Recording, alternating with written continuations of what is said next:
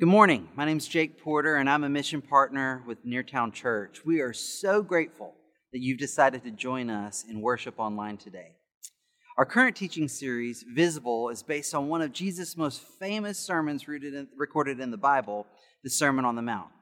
The series is all about how Christians are called to be visible expressions of God's kingdom.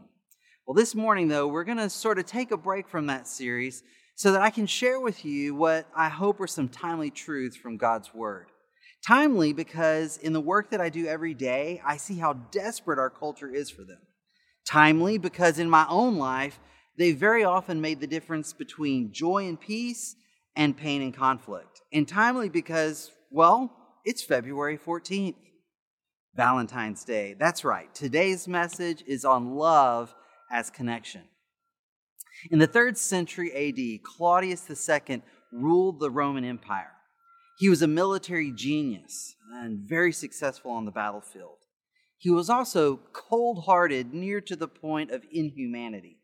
Claudius became convinced that single men make better warriors because they are not distracted by love. Love, he believed, would cloud the mind and hinder clear thinking. So he issued a decree that young men serving in the military could not marry. Well, a Christian bishop in the empire believed that Claudius's decree against human love was not only cruel, but a denial of a greater law from a God who is himself love. So the bishop decided at the, own, at the risk of his own life to defy the empire's orders and marry Roman soldiers he traveled around the Roman Empire marrying young men and women in secret. Hundreds of couples would travel for days or weeks to come to him for the marriage blessing. For more than two years, the bishop followed his conscience. And for more than two years, Claudius lost many of his clear thinking soldiers to the heartache, pangs of grief, and ecstatic highs that accompany love. Eventually, the buzz of the bishop's underground activities increased in volume until he was caught, arrested, and put on trial. And when he refused to annul the illegal marriages, comply with the emperor's law, and recant his position that his disobedience to Rome was obedience to God, he was burned at the stake. The fire was started with Christian marriage licenses. And so on February 14th, around the year 270 AD, Valentine was martyred. But it was too late. Claudius could not stop the young men and women from falling in love, nor could he stop Christian pastor, pastors from believing that marriage is a gift from God for all men and women who love one another. The heart's loves triumph over an emperor's clear thinking. Love cannot be stifled for a level head. Now, this is because love is from God. Certainly in our culture, the idea of love is abused and perverted, degraded into lust or selfish gratification of our most base desires. But love is from God. And I believe the experience of love, whether between a husband and wife or two friends or a parent and a child, qualifies as what theologians call a common grace, an undeserved gift of God to all humanity. But what really is it? Well, unfortunately, I believe that in an effort not to succumb to the world's misunderstanding of love, Christians often over, overcorrect and articulate an idea or definition of love that is equally untrue to that put out by the world. At least that's been my experience. I used to believe that real love was based on duty, that it was a choice and not a feeling. And I believed that love required me to de- deny myself for the sake of the one I loved. To me, love meant that I had to decide between myself and another person, and that the other person had to win that battle. Have you ever heard love explained this way? Or perhaps many of you listening to me right now find yourselves thinking, well, that's exactly what I've been taught and believe love is. Love is saying no to myself and yes for another. Well, I'm here to say to you that that understanding of love doesn't actually stand up to Scripture. So here's what I want us to do this morning I want to make a case from the Bible for an alternative understanding of what love really is. Now, I could do this for hours from dozens of passages, but I've basically chosen three. So we're going to think through three passages and what they tell us about love. Then we're going to spend some time focusing on the implications of what this new understanding of love really means for us. And finally, I'm going to challenge you to go and act on this. So let's jump in with one of the most well known passages of the New Testament, Matthew 22. In verse 34, we read about how Jesus was with the religious leaders of his day, the Pharisees, who were threatened by Jesus and always trying to trap him in order to protect their power and status from this radical new rabbi with such crazy ideas. Well, one asked Jesus, Teacher, which is the greatest commandment in the law? In verse 37, we read Jesus' answer. And he said to him, You shall love the Lord your God with all your heart, and with all your soul, and with all your mind. This is the great and first commandment. And a second is like it you shall love your neighbor as yourself. On these two commands depends all the law and the prophets.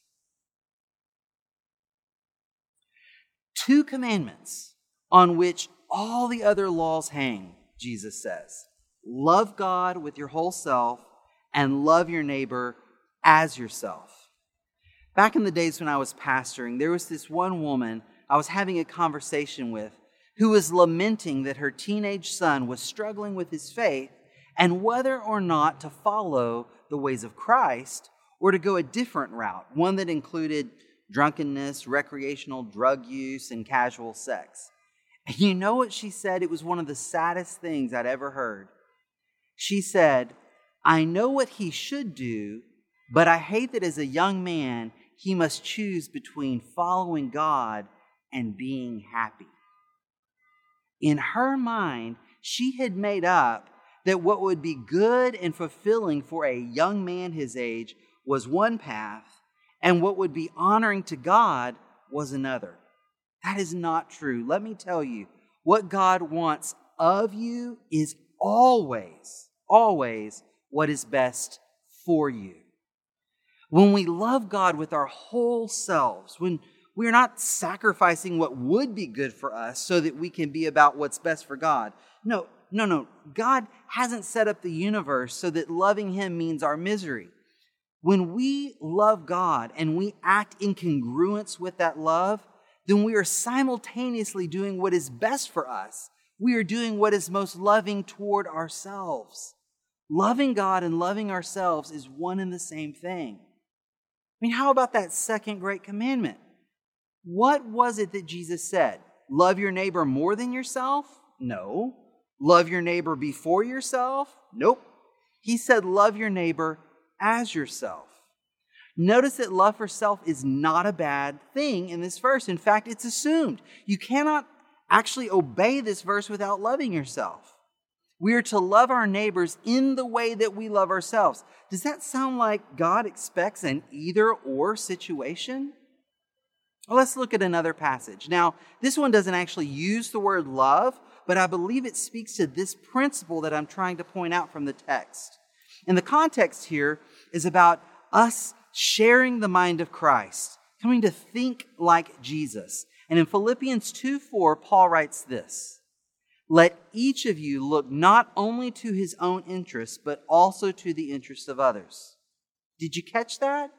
The Bible doesn't say disregard your interests, forget your interests, ignore them. No, it says that as we look to our own interests, we also are to look to others' interests. So, once again, the idea that there's an either or doesn't stand up to this verse. I love my job. I get to work with couples every day from uh, our area and really around the country whose marriages are in a critical state of emergency. Couples who are right on the verge of divorce. And one of the chief problems that I find within these couples is that one or both of the husband and the wife has a very deficient paradigm about the relationship between themselves, their partner, and the love and relationship between them. Often, one of them or both has a view of the marriage that says, when we have conflict, either she wins or I win. When there's a disagreement, we have to do either what he wants or what I want. When a choice has to be made, we either do what's best for my partner or me. This is a very them versus me mentality. It sets couples up to be in conflict, competing, even at war. It plants seeds that bear the fruit of resentment. She always gets her way, he always wins. What I want to help these couples see is that if they are truly in a love relationship, they never have to choose between what's best for them and what's best for the relationship or their partner. Why? Because what's best for the relationship is what's best for them, it defines it. Of course, there are a hundred caveats to be made here. If there's ongoing abuse on the part of one partner, or if one partner is being unfaithful, all bets are off. But if both people are in it to win it, then they each find their good in what is good for the relationship. If there's a situation in which I win and my wife loses, we've really both lost. And the reverse is true as well. With my couples, I call this seeking the triple win, looking for that one solution that simultaneously is a win for him, for her, and the relationship. Whatever that is, is always what's best for me. I can tell you that I am 100% convinced that this is true. If something isn't good for my marriage, it's not good for me. Because I love my wife, so I hurt her, I hurt myself. So, what is love? Real love is being so connected with another person that it makes what is best for the two of us one and the same. Love is the drive to act in the interest of my relationship because what's best for my partner or my relationship is simultaneously what's best for me. When I truly love God, my connection with Him is such that pleasing Him is pleasing me. Honoring his ways is most honoring to my identity. Loving him is being loving to myself, whether I feel it in that moment or not.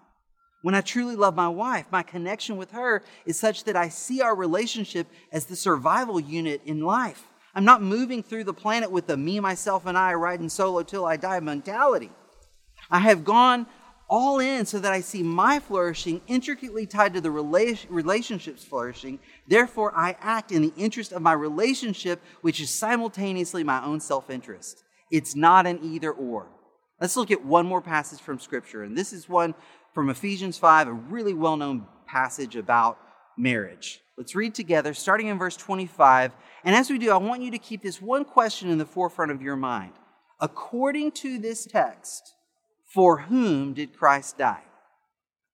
Paul writes, Husbands, love your wives as Christ loved the church and gave himself up for her, that he might sanctify her, having cleansed her by the washing of water with the word, so that he might present the church to himself in splendor, without spot or wrinkle or any such thing, that she might be holy and without blemish. Did you catch that? Jesus died for the church, for himself. Jesus gave his life to make the church, his bride, glorious so that he would have a beautiful bride. Jesus, the very embodiment of real love, shows us that love isn't a duty driven sacrificing of one's joy for another's. No, no, no. The author of Hebrews tells us that we should be looking to Jesus, the founder and perfecter of our faith, who for the joy that was set before him endured the cross. John Piper has said that love is finding my joy in the joy of my beloveds. It's finding my good in the good of my beloveds, finding my flourishing in the flourishing of my beloveds.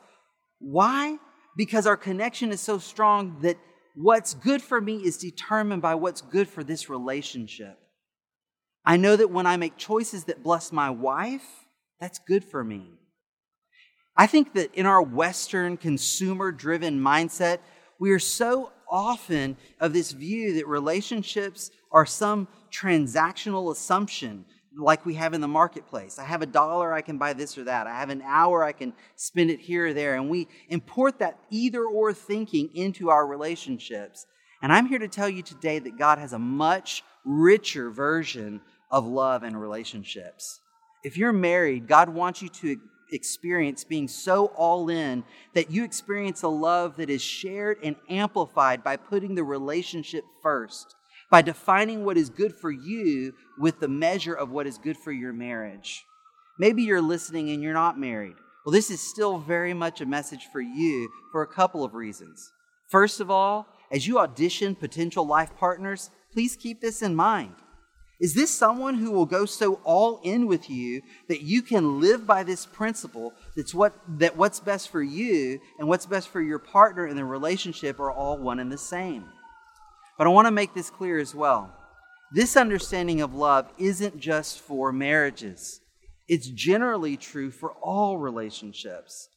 I act in ways most loving to my friends when I seek the mutual good for us both. This can be hard, challenging, and even uncomfortable. Let me try to give you an example. In my life right now, one thing that I believe God is calling me to face is the reality of racism and how I can act in ways that either reinforce injustice or work against it. I recently had an experience in which I had a very sudden awareness of my own privilege and that a series of choices I had made actually reinforced racial injustice and put someone I deeply care about in a painful no win situation. I'm now taking steps to try to undo that and learn from it and make some changes. And this involves some really hard, uncomfortable conversations. I could look at this as well, I'm doing this out of love because it's what's best for my friend who I care about. So I'm setting aside what's best for me, what's comfortable for me, doing this for them. I could look at it that way, but that would be wrong. Why? Because even though it's hard, it is what's best for me as well. By acting for the good of this relationship and not choosing between my interests and my friends, I'm doing what is best for both of us. My friend gets to see someone, hopefully, who is uh, owning his mistakes and actively working to fix them. And I, well, I get to be a better person. It's a win win for me, for my friend, and for our relationship. Listen, we're made in God's image. God is a God of love, of relationship. Father, Son, Holy Spirit, three persons, one being that great Trinitarian mystery thing. And we bear his image. We are made in his likeness. The first thing God said was not good is that a human being should be alone. We're made for connection. And so, what is good for our connections is good for us. So I want to call you to action in two simple ways.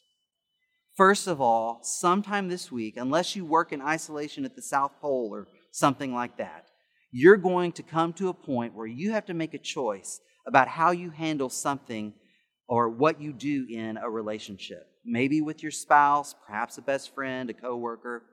I want to challenge you to catch yourself in that either or thinking that there's going to be a winner and a loser and in that moment, instead, seek the triple win the one solution that's a win for you, the other person, and the relationship you share. I challenge you to find an opportunity to love like Jesus, to love in such a way that you find your good and your joy in the good and joy of another.